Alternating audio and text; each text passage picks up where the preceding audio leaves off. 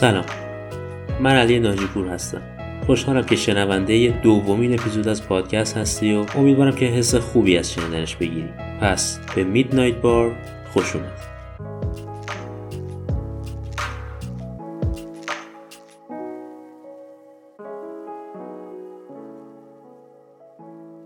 یه جایی نوشته بود رویاهاتو دنبال کن. اونا خودشون راهو بلدن.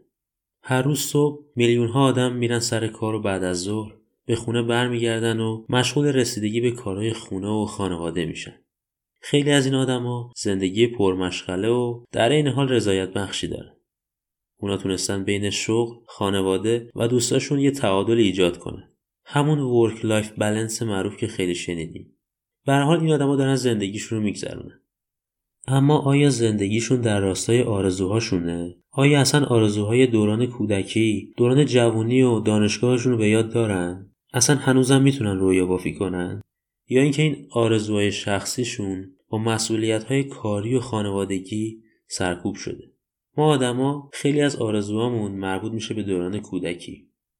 اما در گذر زمان هرچی بزرگتر میشیم و سن تنمون میره این رویاها کم کم فراموش میشن. حتی توانایی رویا بافی رو هم از دست میدیم. اصلا دیگه نمی‌تونیم بزرگ فکر کنیم انگار تو واقعیت و زمان حال گیر کردیم دوست داریم شرایط رو تغییر بدیم اما میترسیم عوامل زیادی باعث این فراموشی آرزوها میشن خیلی از این عوامل برمیگرده به محیط اطرافمون مثل آدما، جو جامعه، سیستم آموزشی و غیره. بعضی از این عوامل هم برمیگرده به شخص خودمون. نتیجه همه این عوامل جامعه ای میشه که اکثر آدماش هیچ رویایی ندارن. و وقتی خودشون خواسته ای نداشته باشن به راحتی تحت تاثیر محیط اطراف قرار می‌گیرن.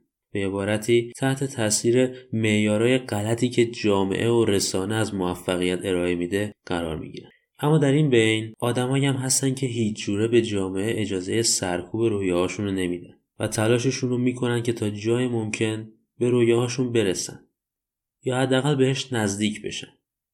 حالا داخل همین دسته از آدما هم یه عده هستن که خیلی دوست داشتنی و قابل احترام. افرادی که علاوه بر اینکه خودشون از رویاهاشون دست نکشیدن می‌خوان این انرژی و انگیزه رو به بقیه منتقل کنن. و به بقیه آدمایی که قید رویاهاشون رو زدن و یادشون رفته که در درون خودشون چقدر پتانسیل دارن یادآوری کنن که چه کارهایی از دستشون برمیاد و چقدر می‌تونن بهتر زندگی کنن. این اپیزود در رابطه با یکی از این آدم است.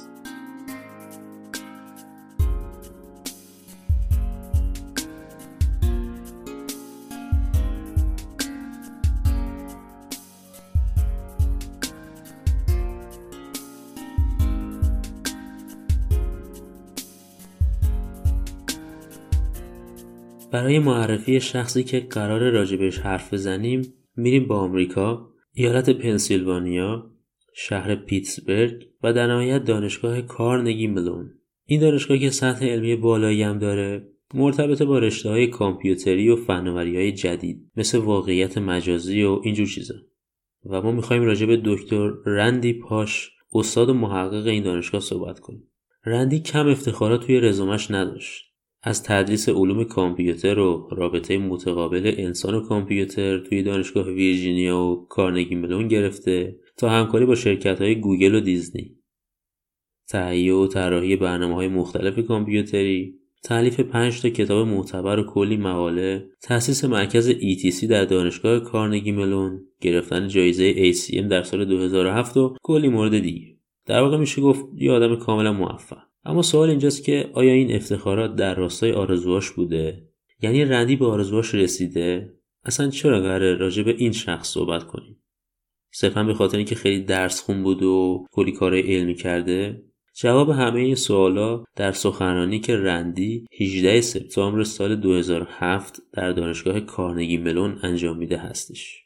حالا ماجرای این سخنرانی چیه؟ توی این دانشگاه یه رسم جالبی که وجود داشت این بود که اساتیدی که در شرف بازنشستگی و ترک دانشگاه بودن می اومدن و در قالب یه سخنرانی یه خلاصه و چکیده ای از تجربیاتشون طی این سالا رو برای دانشجویان می‌گفت حالا دانشگاه اومده بود این قضیه سخنرانی رو یکم جذابترش کنه و یه ایده فانتزی بهش اضافه کرده بود. اون ایده این بود که اساتید تصور کنن که قرار نیست فقط از این دانشگاه برن بلکه قرار از دنیا هم برن. یعنی خدای نکرده مرگشون هم نزدیکه. و به خاطر همین این یه سخنرانی معمولی نبود و تو دانشگاه معروف شده بود به last lecture یا همون آخرین سخنرانی.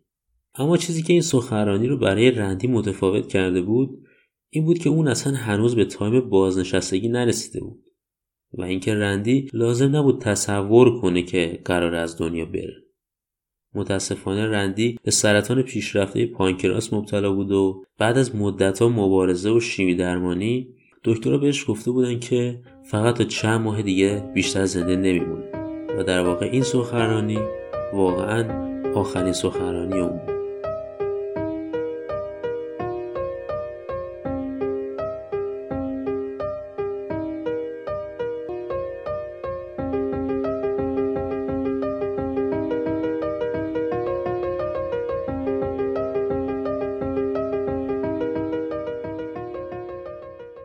وقتی جواب آزمایش های رندی اومد و مشخص شد که به قول معروف دیگه به آخر خط رسیده دانشگاه ازش خواست که اگه دوست داره بیاد و آخرین سخنرانیش رو انجام بده. اینطور نبود که رندی همون اول کار به این درخواست جواب مثبت بده.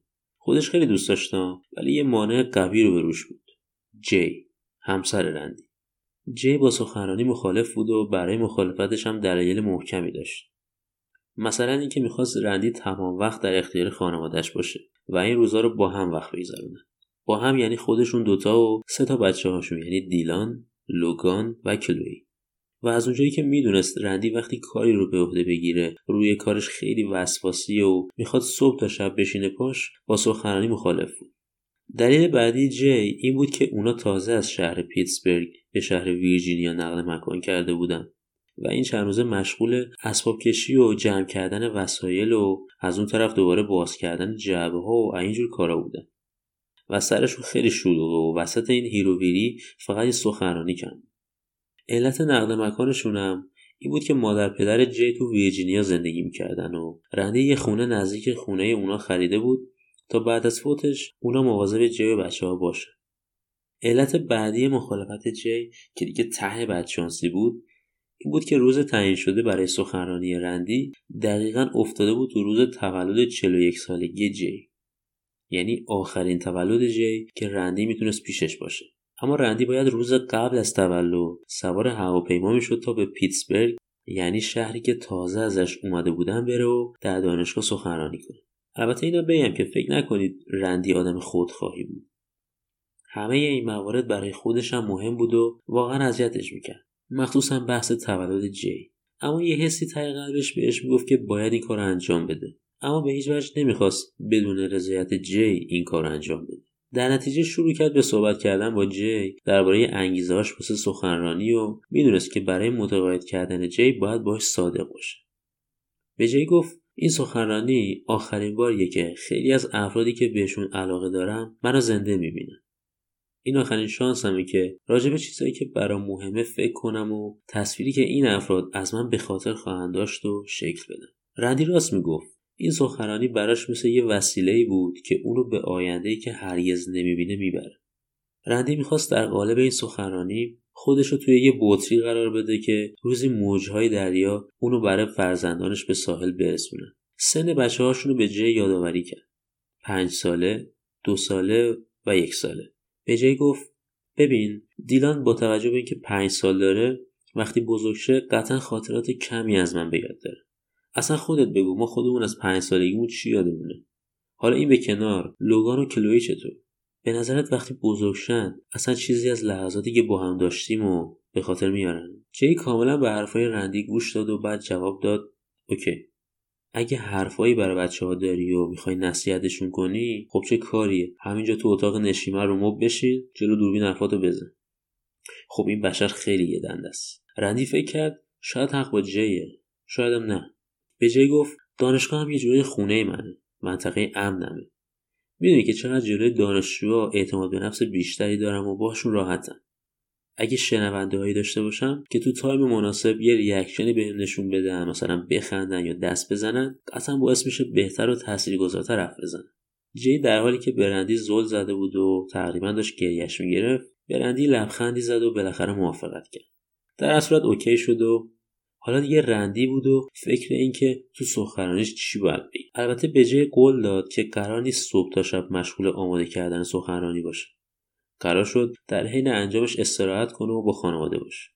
کل ماجرای این سخنرانی یعنی از همین روزهای آماده شدن رندی تا روز سخنرانی و پیامدهای بعدش خیلی مفصل و جذاب و قطعا من نمی‌تونم همش رو براتون تعریف کنم. اما در پایان اپیزود بهتون میگم که چجوری می‌تونید همه این ماجراها رو بخونید یا حتی سخنرانی رندی رو ببینید. در نهایت در ساعت یک و نیم بعد از ظهر روز 17 سپتامبر رندی تولد 41 سالگی جی و یه روز زودتر با خانواده خودش و فک و فامیلای جی جشن گرفت و و بعد از اونا خدافزی کرد. تا برای آزم شدن به پیتسبرگ سوار هواپیما بشه. استیو دوست و همکار قدیمی رندی هم تو فرودگاه پیتسبرگ منتظرش بود. جی هم قرار شد پس برداشت یعنی صبح روز سخنرانی خودشو برسونه. رندی تو اون چند روز یه سری اسلاید تو لپتاپش آماده کرد که همزمان با حرف زدنش اونا هم نمایش داده بشن و روی هر کدومشون یک یا چند تا کلید واژه هم نوشته بود. تا یادش بمونه تو اون لحظه چی باید بگه شب قبل سخنرانی رندی و استیو توی یه رستوران نشسته بودن و گپ می‌زدن. همزمان لپتاپ رندی هم رو میز بود و هر از شنگایی به اسلایدا یه نگاهی مینداخت وقتی خانم گارسون غذا رو آورد چشمش افتاد به صفحه لپتاپ. از غذا اسلایدی که اون لحظه رو صفحه بود عکس بچه های رندی بود. خانومه گفت چه بچه های خوشگلی و اسمشون رو پرسید و این حرفا. رندی هم با لبخند جواب داد و از غذا اسم دختر اون خانوم هم مثل دختر رندی کلوی بود. چند دقیقه با هم حرف زدن و نکته جالبی بود که خانومه گفت الانم باردار و بچه دومش هم تو راه. رندی خیلی خوشحال شد و تبریک گفت. پرسید الان چه استی داری حتما؟ الان تو پوست خودت هم نمیگنجی. برخلاف انتظار خانومه گفت نه حقیقتش حس خاصی نداره. می‌دونی یهویی شد دیگه. اصلا نمی‌خواستیم بچه داشتیم. خانم اینو گفت و رفت. رندی هم رفت تو فکر. خودشو دید که حتی هر ثانیه‌ای که کنار بچه‌هاش باشه براش ارزشمنده. و بعد اون خانم رو که همچین حسی داره. نه اینکه ناراحت بشه ولی حس عجیبی داشت. می‌دونست که اون خانم در نهایت عاشق بچه‌هاشه. اما می‌دونی قضیه چیه؟ اینی که اون خانم و حتی خود ما اصلا یه درصدم به این که ممکنه وقت اون واسه زندگی به آخر برسه فکر نمی کنیم. اگه همین لحظه به اون بگن فقط سه ماه دیگه وقت داریم قطعا دیدمون نسبت به خیلی چیزا عوض میشه. مخصوصا خانواده و دوستامون. اون موقع هر یه ثانیه باشون بودن قطعا برای ما هم ارزش بیشتری پیدا می‌کنه. پس بهتره قبل اینکه وقت اون به آخر برسه قدرشون رو بدونیم. بالاخره روز سخنرانی فرا رسید. برخلاف انتظار رندی کل سالن 400 نفره پر شده بود و همزمان قرار بود فیلمبرداری و ضبط سخنرانی هم انجام بشه. جی هم رسیده بود و ردیف اول نشسته. رندی می‌دونست این سخنرانی قرار نیست یه زندگی نامه یا بیوگرافی بیروح و خشک باشه که افراد می‌تونن اونو با یه search تو گوگل پیدا کنن. باید یه چیزی فراتر از اون باشه. و چه موضوعی فراتر و قشنگتر از صحبت درباره آرزوها. آرزوهایی که بیشترشون از دوران کودکی سرچشمه می‌گیرن. در واقع میشه گفت رندی در این سخنرانی هفتاد دقیقه ای راجع به پنج تا موضوع صحبت کرد. دستیابی به رویه های کودکی رسوندن دیگران به رویه هاشون ماجراها و درسایی که آموخته نکاتی راجع به که چگونه زندگی کنید و در نهایت سخن پایانی. مشخصا تعریف کردن همه حرفهای رندی تو این هفتاد دقیقه تو این اپیزود امکان پذیر نیست. هرچند اینقدر جذاب هست که بشه ساعتها راجبش حرف زد. پس در نتیجه ما راجع به هر کدوم از این پنج موضوع مخصوصا چون موضوع اپیزودمون راجع به آرزوهاست راجع به دوتا بخش دستیابی به رویاهای کودکی و رسوندن دیگران به رویاهاشون خیلی مختصر کوتاه یه صحبتهایی می‌کنیم. اما قبلش ببینیم اصلا رندی سخنرانی رو چجوری شروع کرد.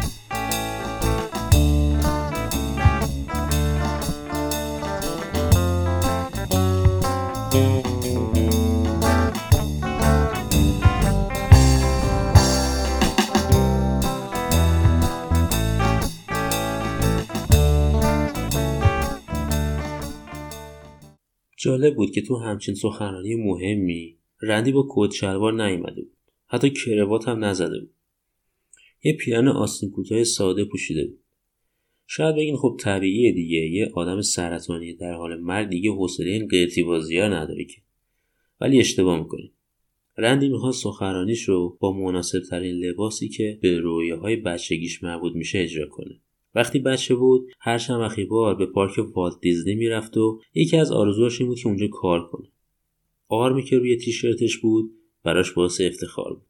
چون این تیشرتی بود که به هنرمندا، نویسنده ها و مهندسایی که در ساخت پارک والت دیزنی کمک کرده بودن اهدا شده بود و رندی هم یکی از اونا بود. حتی حرفهای آغازین رندی در ابتدای سخنرانیش هم قشنگ و حاوی کلی پیام و درس. رندی می‌دونست این همه آدم چرا اومدن. بعضی اومده بودن ببینن یه آدم ضعیف سرطانی در حال مرگ چه شکلیه و اصلا چی می‌خواد بگی بعضی شاید می‌خواستن بدونن اینا واقعا موهای خودشه. چون موهای رندی در طول شیمی درمانی اصلا نریخته بود. اولش یکم استرس داشت. رفت روی صحنه مقابله جمعیت و شروع کرد به صحبت. اول از شرکت کننده ها به خاطر حضورشون تشکر کرد و بعد رفت سر اصل ماجرا. یعنی سرطان. اسلاید اول یه تصویر بزرگ از سیتی اسکنش بود و حتی با چند تا فلش قرمز محل تومورها رو مشخص کرده بود. گفت خیلی خوب همینه که هست. این اتفاق افتاده و کاریش هم نمیشه کرد. فقط می‌تونیم تصمیم بگیریم که چه واکنشی نشون بدیم. ما نمی‌تونیم کارتایی رو که در دست داریم تغییر بدیم. اما می‌تونیم تصمیم بگیریم که چجوری باشون بازی کنیم. همین چند جمله اول رندی خیلی قابل احترامه. اولین پیامش می‌تونه این باشه که اتفاقایی که برامون میفته دو حالت داره. تغییر پذیر و تغییر ناپذیر اگه تغییر اتفاقای پیش رومون از توانمون خارجه بستگی قصه خوردن یا خیال بافی راجع به اینکه کاش اینطوری نشده بود فایده ای نداره. دومین پیام این جملات می‌تونه همون ضرب المثل خودمون باشه که میگیم باید نیمه پر لیوانو دید. رندی یه جایی تو حرفاش میگه این سرطان هم نعمتیه. اگه ناگهان سکته می‌کردم یا توی یه تصادف میمردم خیلی بدتر حسن این بیماری اینه که حداقل به فرصت میده کارهای ناتمومم رو تموم کنه.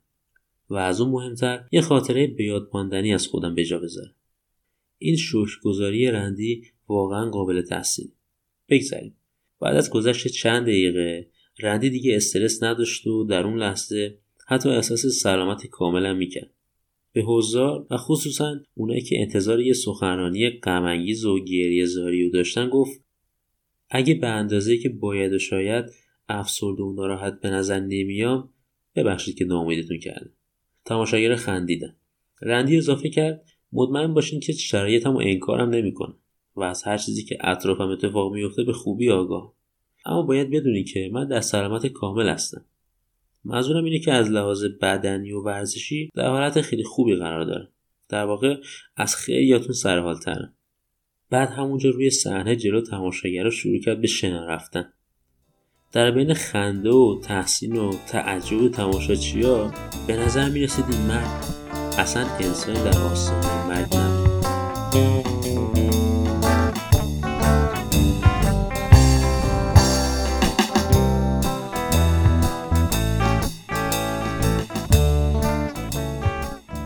رسیدن به آرزوهای کودکی. عنوان جاذبه صفر. خیلی مهمه که رویاهای دقیقی داشته باشید وقتی دبستانی بودم خیلی از بچه ها دلشون می‌خواست فضانورد بشن. از همون بچگی می‌دونستم که سازمان ناسا رو قبول نمی‌کنه. شنیده بودم که فضانوردان نمی‌تونن عینکی باشن و اینو قبول کرده بودم. قضیه فضانورد بودن برام خیلی مهم نبود. فقط از حالت بیوزنی خوشم میومد بعدها فهمیدم که ناسا یه هواپیمایی داره به این منظور که فضانوردا رو با حالت جاذبه صفر آشنا کنه. یه جورایی آمادهشون کنه واسه این حالت. همه بهش می‌گفتن ستاره دنبالدار استفرا. مشخص دیگه چرا اسمش اینه. اگرچه ناسا بهش می‌گفت عجایب بیوزنی. سعی می‌کرد حواس مردم از یه چیزایی پرت کنه. این هواپیما هرچی که اسمش بود دستگاه بسیار جالبی بود. یه مسیری رو به صورت یک منحنی های پشت سر هم طی می‌کرد و در اوج هر منحنی شما چیز حدود 25 ثانیه احساس بیوزنی می‌کردید رویای من برای بودن در بیوزنی می‌تونست به حقیقت بپیوند. فهمیدم که دانشجوها می‌تونن برای تجربه بودن در بیوزنی یه طرح تحقیقی رو ارائه کنن که اگه اون طرح به اندازه کافی خوب بود و برنده شد می‌تونن برن و به دعوت ناسا از اونجا دیدن کنن. در سال 2001 ما یه تیمی تشکیل دادیم که مشاورشون من بودم و یه پروژه دنیای مجازی رو به ناسا ارائه دادیم. تصور بیوزنی خیلی سخته مخصوصا برای ما که موجودات زمینی هستیم. در حالت بیوزنی گوش میانی که تعادل به وجود میاره در هماهنگی با اون چیزی که می‌بینیم نیست و نتیجهش میشه تعو اما یه دنیای مجازی می‌تونه روی زمین کمک کنه به این قضیه. این سوال پروژه ما بود و و ما برنده شدیم. ما به ایستگاه فضایی جانسون در یوستون دعوت شدیم تا سوار اون هواپیما بشیم.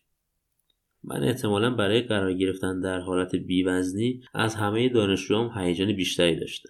اما در اواخر مراحل اداری یه خبر بد گرفت ناسا اعلام کرده بود که تحت هیچ شرایطی مشاور نمی‌تونه بیاد و حق پرواز با دانشجوها رو نداره. خیلی دلم شکست اما قطع امید نکردم. باید یه جوری از این دیوار رد می‌شدم. تصمیم گرفتم که بیام به طور دقیق متن کامل این برنامه رو بخونم و از همه قوانینش سر در بیارم و بالاخره یه چیزی پیدا کرد ناسا همیشه دنبال تبلیغ مثبت برای خودش بنابراین اجازه می‌داد که یه خبرنگارم از شهر همراه دانشجوها بره. زنگ زدم به یکی از کارمندای ناسا و شماره فکسش رو پرسیدم. گفتش که می‌خوای چی فکس کنی؟ گفتم استفامو به عنوان مشاور و حضورم به عنوان خبرنگار و گفتم که به عنوان عضوی از رسانه های خبری می‌خوام ما همراهی کنم. گفت فکر نمی‌کنی خیلی تابلوی که تو هم می‌خوای باشون بیای؟ گفتم دقیقا. اما قول دادم که اطلاعات این تجربه رو در تمام وبسایت های خبری قرار بدم و فیلم دنیای مجازی رو هم به بقیه خبرنگارا بدم. اون شماره فکس رو به من داد و کار اوکی شد. در اینجا یه درس وجود داشت و اون این بود که همیشه وقتی سر میز میایید همراهتون یه چیزی بیارید. چون باعث میشه با استقبال بهتری روبرو بشید من بالاخره سوار اون هواپیما شدم. تقریبا چهل سال بعد از اینکه بیوزنی یکی از آرزوام شده بود. این نشون میده که اگه بتونید روزنه ای پیدا کنید احتمالا می‌تونید از درونش به بیرون پرواز کنید. رسیدن به آرزوهای کودکی. عنوان منو زیر حرف وی پیدا می‌کنید. من در اصل کامپیوتر زندگی می‌کنم و عاشقشم. طرفدار پیکسل و های اطلاعاتی و صفحات کاری کامپیوتری هستم و واقعا می‌تونم دنیای بدون کاغذ رو مجسم کنم. اما کودکیم در دنیای متفاوتی. بود وقتی در سال 1960 به دنیا آمدم کاغذ برای ثبت اطلاعات خیلی اهمیت داشت. تو خونه ما بین سالهای 1960 تا 1970 دایره المعارف رو ستایش می‌کردن. عکسها نقشه ها کشورهای مختلف جمعیت ایالت ها ارتفاعشون از سطح دریا و چیزهای مختلف. من همه لغات و تمام مطالب همه جلدهای دایره المعارف رو نخوندم. اما سعی کردم که خیلیاشو بخونم. برام خیلی جالب بود که چطوری این همه مطلب رو نوشتم. کی بخش مخصوص به حیوانات رو نوشته؟ چطوری این کارو کرده؟ بعد درباره جلد لغت زد سوال داشتم. کی اونقدر راجع به زولو تخصص داشته که مدخلش رو بنویسه؟ مرد بوده یا زن؟ پدر و مادرم خیلی حسابگر بودن. برعکس عامه آمریکایی ها هیچ وقت چیزی رو واسه خودنمایی نمیخریدن. یا برای اینکه صرفا چیز شیکیه اما دایره المعارفه رو با رضایت خاطر میخریدن و پول خیلی زیادی هم براشون میپرداختن. چون با این کارشون به من و خواهرم هدیه ای از دانش و آگاهی می‌دادن. تازه هر سال زمایمی هم که بیرون میومد و سفارش می‌دادن و اونها یه سری مطالب تکمیلی بودن که به دایره المعارف اون سال اضافه می‌شد. با توجه به اینکه دایره المعارف برام خیلی ارزشمند بود یکی از آرزوهام بود که بتونم یه لغتی بهش اضافه کنم. اما اینطور هم نیست که شما به مرکز دایره المعارف در شیکاگو زنگ بزنید و پیشنهاد همکاری بدید. در واقع اونا باید به شما زنگ بزنن و شما رو پیدا کنه حالا باور کنید یا نه چند سال پیش بالاخره با من تماس گرفتن. معلوم شد که شرایط شغلیم تو اون زمان طوری بود که اونا رو مناسب تونسته بودن و با من تماس گرفته بود البته به نظرشون من مهمترین متخصص دنیای مجازی نبودم. اما اون کسی که مهمترین متخصص دنیای مجازی بوده قطعا سر شلوغتر از اونیه که بخوام با اون تماس بگیرم. اما من خوب بودم. فرد قابل احترامی بودم. اما اونقدر مشهور نبودم که ناامیدشون کنم. ازم پرسیدن می‌خوای مدخل جدید دنیای مجازی رو برامون بنویسی؟ نمی‌تونستم بهشون بگم که تمام عمرم منتظر چنین تماسی بودم. تنها چیزی که می‌تونستم بهشون بگم بود که البته من اون مدخل رو نوشتم و عکس یکی از دانشجوهای خوبم کاتلین کلر رو که عینک دنیای مجازی گذاشته بود و زمیمش کرده هیچ کدوم از سرویراستارا از من نپرسیدن که چی نوشتم. اما فکر می‌کنم که این شیوه دایره المعارف جهانه. اونا متخصصی رو انتخاب می‌کنن و بهش اعتماد می‌کنن که از امتیازش سوء استفاده نخواهد. من آخرین سری دایره المعارف جهان رو نخریدم اما به عنوان یکی از نویسنده هاش اعتقاد دارم که حتی ویکیپدیا منبع بسیار خوبیه واسه پیدا کردن اطلاعات. اما هنوزم وقتی با بچه ها میرم کتابخونه نمی‌تونم جلو خودم بگیرم و همیشه در بخش وی مدخل دنیای مجازی رو نگاه می‌کنم و بهشون نشون میدم تا بدونن باباشون اونو نوشته. رسوندن دیگران به آرزوهاشون. عنوان آموزش یک جدای. برای اونا که نمی‌دونن جدای اسمیه که به سربازای نیروی خیر در فیلم جنگی ستارگان گفته میشه. خیلی هیجان داره که آدم به آرزوهای دوران کودکیش برسه. اما وقتی سنتون بالاتر میره ممکنه که بفهمید شاید کمک کردن به دیگران در رسیدن آرزوهاشون خوشحالی بیشتری داره. در سال 1993 که تو دانشگاه ویرجینیا درس می‌دادم یه دانشجوی 22 ساله هنر گرافیک کامپیوتری به نام تامی برنت ازم خواست که یه کار تحقیقی در گروه تحقیقتون بهش بده. بعد از اینکه راجع به زندگی و هدفاش حرف زدیم گفتش که عجب من همیشه توی دوران کودکی یه رویایی داشتم. هر کس کلمه رویا و دوران کودکی شد توی یه جمله با هم قرار میده معمولا توجه منو به خودش جلب می‌کنه. پرسیدم رویا چیه؟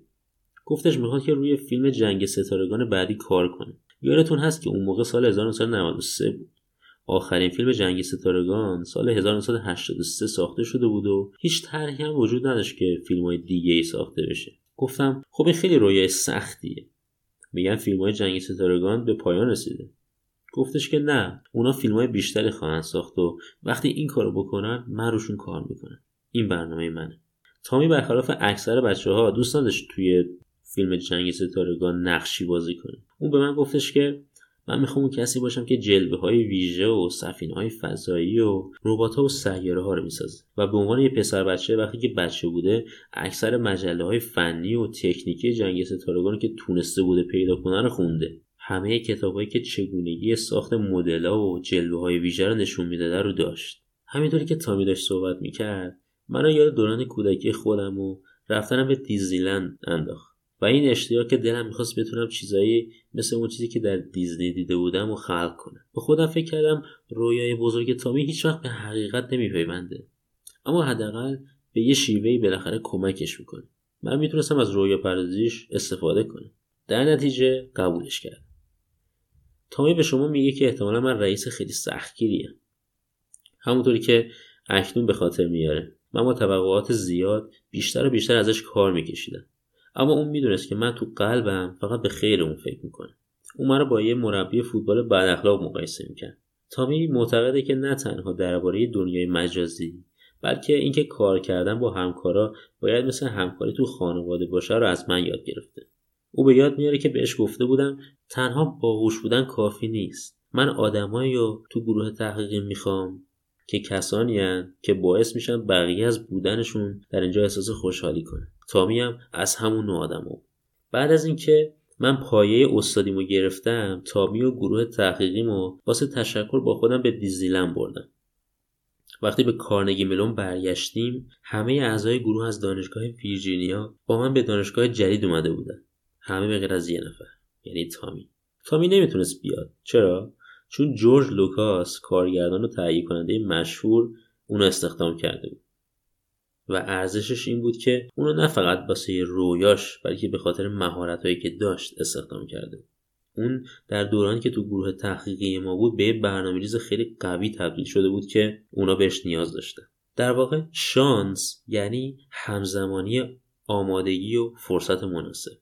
خیلی سخته که پایان داستان حدس بزنی سه تا فیلم جنگ ستارگان جدید در سالهای 1999 2002 و 2005 ساخته شد و تامی روی هر ستاش کار کرد. چند سال بعد که من و یه سری از دانشجوها رفته بودیم به کمپانی نور و جادو تامی رو اونجا دیدیم که اومد به من و دانشجوام خوش آمد بگیم. در اون زمان شخصی مثل تامی واسه دانشجو حکم خدا رو داشت که تو رویاهاشون زندگی می‌کرد. تامی اونجا با سه تا از دانشجوهای سابق خودم پشت یه میز نشسته بود و به سوالات جواب می‌داد. بحث این پیش اومد که ساختن یه فیلم پرفروش چقدر سخته و یه نفرم سوال کرد که شانس تا چه حدی نقش داشته. تامی به طور داوطلبانه خواست جوابگوی این سوال باشه. گفت شانس دخالت خیلی زیادی داره ولی همه شما در حال حاضر خیلی خوش شانسید چون رندی استاد شماست و شانس این رو دارید که ازش مطالبی رو یاد بگیرید. این شانس بزرگی اگه به خاطر رندی نبود من الان اینجا نبودم. من مردیم که در جاذبه صفر تو بیوزنی قرار گرفتم و تونستم اوج بگیرم. اما اون روز احساس بیوزنی و اوج بیشتری داشتم. این خیلی ارزشمند بود که تامی احساس می‌کرد من بهش کمک کردم که به رویاش برسه. رسوندن دیگران به آرزوهاشون عنوان نامه های تشکر آمیز قدرشناسی و تشکر یکی از ساده ترین و در عین حال مهمترین کارهاییه که انسان ها می‌تونن برای همدیگه انجام بدن. به رغم اصرار من بر کارآمد بودن و استفاده درست از زمان فکر می‌کنم خیلی بهتره که یادداشتهای تشکر به شیوه قدیمی روی کاغذ و با دست نوشته بشه. کسایی که مسئول استخدامن همیشه کلی متقاضی رو می‌بینن و کلی سابقه های کاری از دانشجوهای موفق رو بررسی می‌کنن. اما معمولا یادداشتهای تشکری که دستنویس هستن رو زیاد نمی‌بینن. اگه دانشجوی خیلی زرنگی نبودین فرستادن یه نامه تشکر دستنویس شما رو در چشم رئیس آیندهتون حداقل یه درجه بالاتر می‌بره و شما دانشجوی زرنگی به نظر میاد اما به دلیل اینکه یادداشتهای دستنویس خیلی نادرن اونها رو به خاطر میسپرن. وقتی من این نصیحت رو به دانشجوها می‌کنم منظورم این نیست که بخوان چاپلوسی کنن. بعضی حرفامو بعضی وقتا به این منظور می‌گرفتن. اما من این پیام رو به دانشجوام دادم که بدونن قدرشناسی و احترام در زندگی خیلی مهمه و طرف مقابلم قدرش رو می‌دونه و نتایج خیلی خوبی داره. به طور مثال یه دختر جوونی بود که تقاضا کرده بود وارد پروژه مرکز تفریحی تکنولوژی بشه و ما تقریبا می‌خواستیم تقاضاش رو رد کنیم. رویاهای بزرگی داشت و می‌خواست تصویر پرداز دیزنی باشه. نمره ها و سابقه کاریش هم خوب بود ولی اون چیزی نبود که مرکز تفریحی تکنولوژی دنبالش بود. قبل از اینکه بهش به طور قطعی جواب نرو بدیم تصمیم گرفتم یه دور دیگه پروندهش رو مرور کنم. بعد یه نامه دستنویس تشکر ازش دیدم که لای برگه های پروندهش بود. این نامه حتی خطاب به من یا استاد دیگه که مشغول بررسی بود نبود. اون این نامه رو واسه کسی فرستاده بود که بهش کمک کرده بود واسه شرکت در پروژه قرار ملاقات بذاره. اون شخصش نقشی در قبول یا ردش نداشت. پس نظرش این نبود که با فرستادن این نامه چابلوسی یا خودشیرینی کنه. فقط چند خطی تشکر کرده دیدن این نامه دستنویس من رو برد تو فکر. اون نامه رو با دست نوشته بود که من خیلی خوشم اومد. این از تمام چیزهای دیگه که تو پروندهش بود به نظر من مهمتر بود. به دن گفتم دوباره مدارکش رو مرور کردم و راجبش فکر کردم. تحت تاثیر نامه تشکرآمیزش قرار گرفتم و فکر می‌کنم ارزش این رو داره که بهش فرصت بدیم. اون وارد دوره مرکز تفریحی تکنولوژی شد و فوق لیسانسش هم گرفت و شاید باورتون نشه اون الان تصویرساز دیزنی. این داستان رو برای اون دخترم گفتم و اون این رو به دیگران هم میگه. به رغم تمام مسائلی که در الان در زندگی من پیش اومده و با توجه به بیماریم هنوزم سعی می‌کنم وقتی لازمه نامه دستنویس واسه دیگران بفرستم. این کار خوبیه. هیچ وقت نمی‌دونید که وقتی اون نامه به دست گیرنده برسه چه معجزه ای می‌کنه راجب چگونه زندگی کردن؟ عنوان نگران این نباش که مردم چه فکری می‌کنن. من فهمیدم که زمان زیادی از وقت روزانه مردم با این نگرانی میگذره که بقیه راجبشون چجوری فکر می‌کنن. اگه هیچ کس نگران این نبود که تو مغز بقیه چی میگذره همه ما 33 درصد تو زندگی و تو کارمون بازدهی بیشتری داشتیم. چطوری 33 درصد به دست آوردم؟ خب من یه دانشمندم.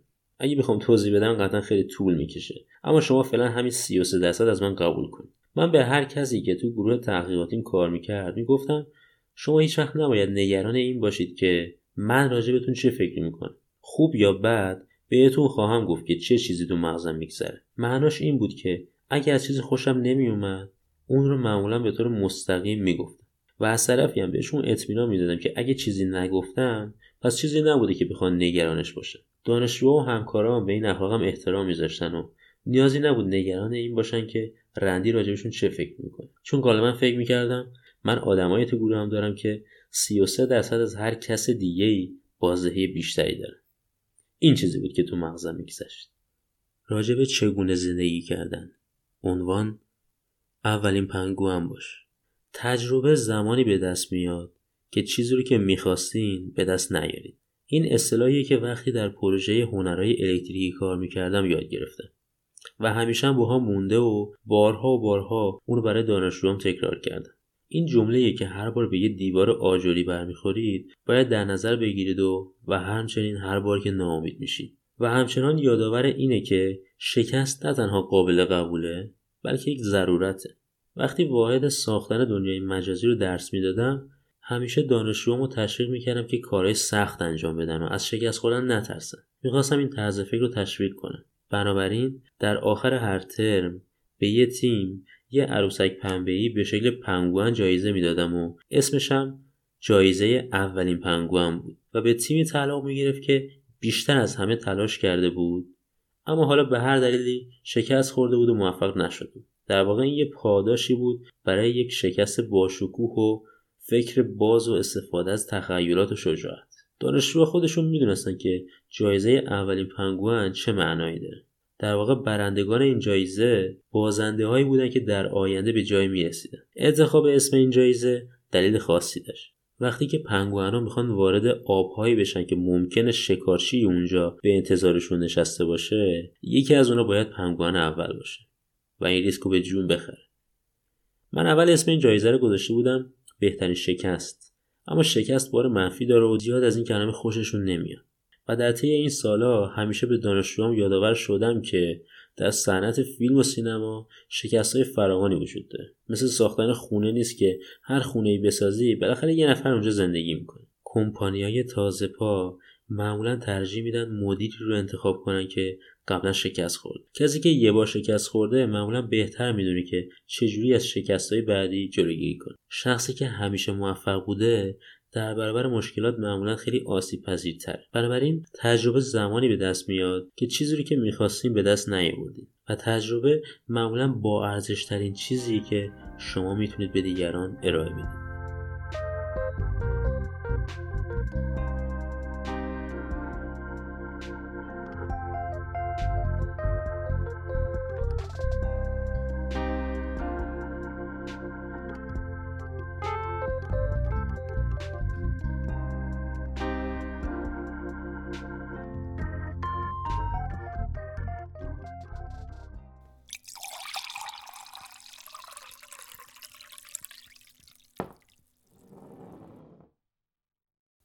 رندی سخنرانی رو با تشکر از خانوادهش به خصوص جی به خاطر سختیهایی که در رابطه با بیماریش تحمل می‌کردن و همچنین قدردانی از دوستاش و همه اونایی که اومده بودن به پایان رسوند.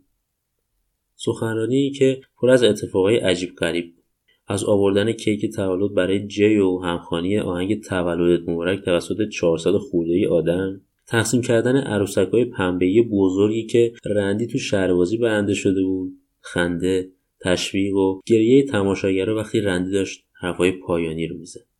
بعد از تموم شدن سخنرانی هم هر روز کلی نامه پستی و صدها ایمیل از طرف افرادی که رندی حتی اونا رو نمیشناخت به دستش می‌رسید و کلی خوشحال می‌شد. و اما پایان داستان. شاید بعضیمون آخر داستان منتظر یه معجزه بودیم. معجزه‌ای که باعث بشه این سخنرانی آخرین سخنرانی رندی نباشه. اما خب متاسفانه اینطور نشد. دکتر پاش در 25 جولای سال 2008 و در حالی که 6 ماه بیشتر نسبت به پیشبینی پزشکا زندگی کرده بود از دنیا رفت. قطعا این اتفاق باعث میشه برای رندی ناراحت باشیم اما به هیچ وجه براش احساس تأسف نمی‌کنیم چرا که رندی در این 47 سال زندگیشو صرف رسیدن به رویاهاش و کمک به بقیه برای رسیدن به رویاهاشون کرد حتی در آخرین ماهای زندگیش با آخرین سخنرانیش. شاید خود رندی باور نداشت که متن این سخنرانی تا امروز به هفت زبان ترجمه بشه و این کتاب در سال 2007 پرفروشترین کتاب سال بشه و فیلم سخنرانی هم در یوتیوب 20 میلیون بیننده داشته باشه. یا اینکه مجله تایمز در سال 2008 اسم رندی رو در لیست 100 نفره تاثیرگذارترین انسانهای جهان قرار بده. و شبکه ABC اونو یکی از سه فرد برجسته دنیا در سال 2007 معرفی کنه. سخنرانی که طبق نظرسنجی انجام شده خیلی از خودکشی منصرف کرد. اگه به این داستان علاقه داشتین کتاب آخرین سخنرانی در ایران توسط انتشارات مروارید ترجمه شده که می‌تونید بخونیدش. اگرم خواستین فیلم سخنرانی رو ببینین می‌تونید با سرچ رندی پاش لست لکچر توی یوتیوب اونو پیدا کنید. خب به پایان این اپیزود رسیدیم. مرسی که تا آخرش همراه بودیم. امیدوارم که هر روز نسبت به روز قبل به آرزوات نزدیکتر شده باشی. پس تا اپیزود بعد مواظب خودت باش.